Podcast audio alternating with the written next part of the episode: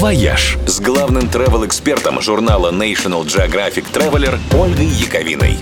Всем привет! На прошлой неделе Россия наконец возобновила авиасообщение.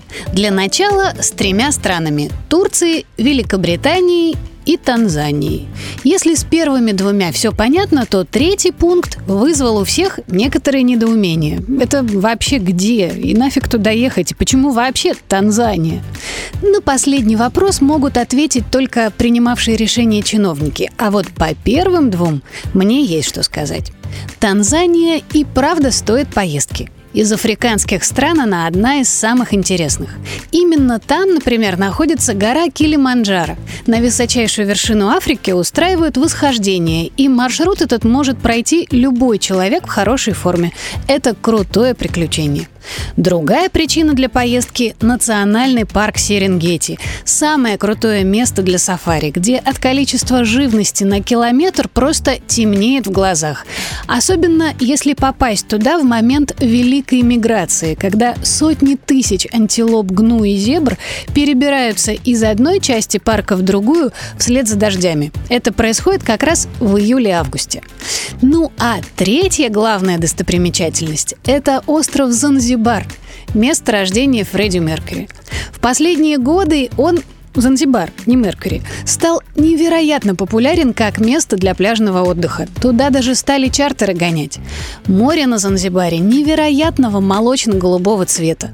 Подводный мир сказочно богат, а вся жизнь подчиняется двум важным правилам pole pole, что означает медленно-медленно, и hakuna matata, что переводится примерно как «расслабься, жизнь прекрасна». Вот за этим ощущением и нужно ехать в Танзанию. Ну, по крайней мере, уже можно ехать. «Вояж» – радио 7 на семи холмах. «Вояж» с главным travel-экспертом журнала National Geographic Traveler Ольгой Яковиной. Всем привет! Из-за пандемии теперь бояться летать стали не только аэрофобы. А главный страх теперь не турбулентность, а вероятность подцепить в полете вирус.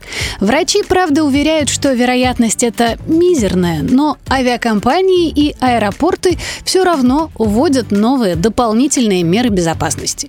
Например, в Норвегии и Сингапуре внедрили системы бесконтактной регистрации, сдачи багажа и паспортного контроля, когда вместо вместо отпечатков пальца сканируется радужка. В Гонконге на входе в аэропорт установили стерилизующие кабинки. А в катарской Дохе завели роботов-стерилизаторов с ультрафиолетовыми лампами. А персонал там теперь носит умные шлемы со встроенными тепловизорами, измеряющими температуру. От чего сотрудники выглядят как фанаты Daft Punk.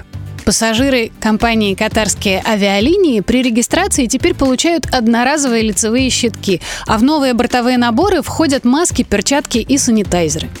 Люфтганза предлагает пассажирам пройти ковид-тест в аэропортах Мюнхена и Дюссельдорфа. Результаты можно будет увидеть в приложении авиакомпании.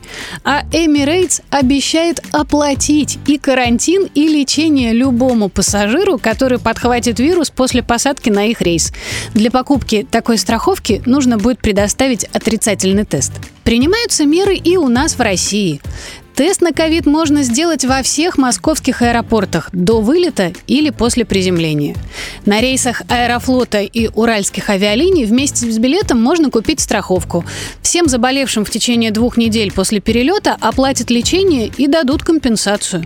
А пассажиры S7 могут по предъявлению посадочного пройти тест с скидкой не только в аэропортах, но и в лабораториях гемотеста по всей России. В общем, авиация, похоже, по-прежнему остается самым безопасным видом транспорта. «Вояж» – радио 7 на семи холмах.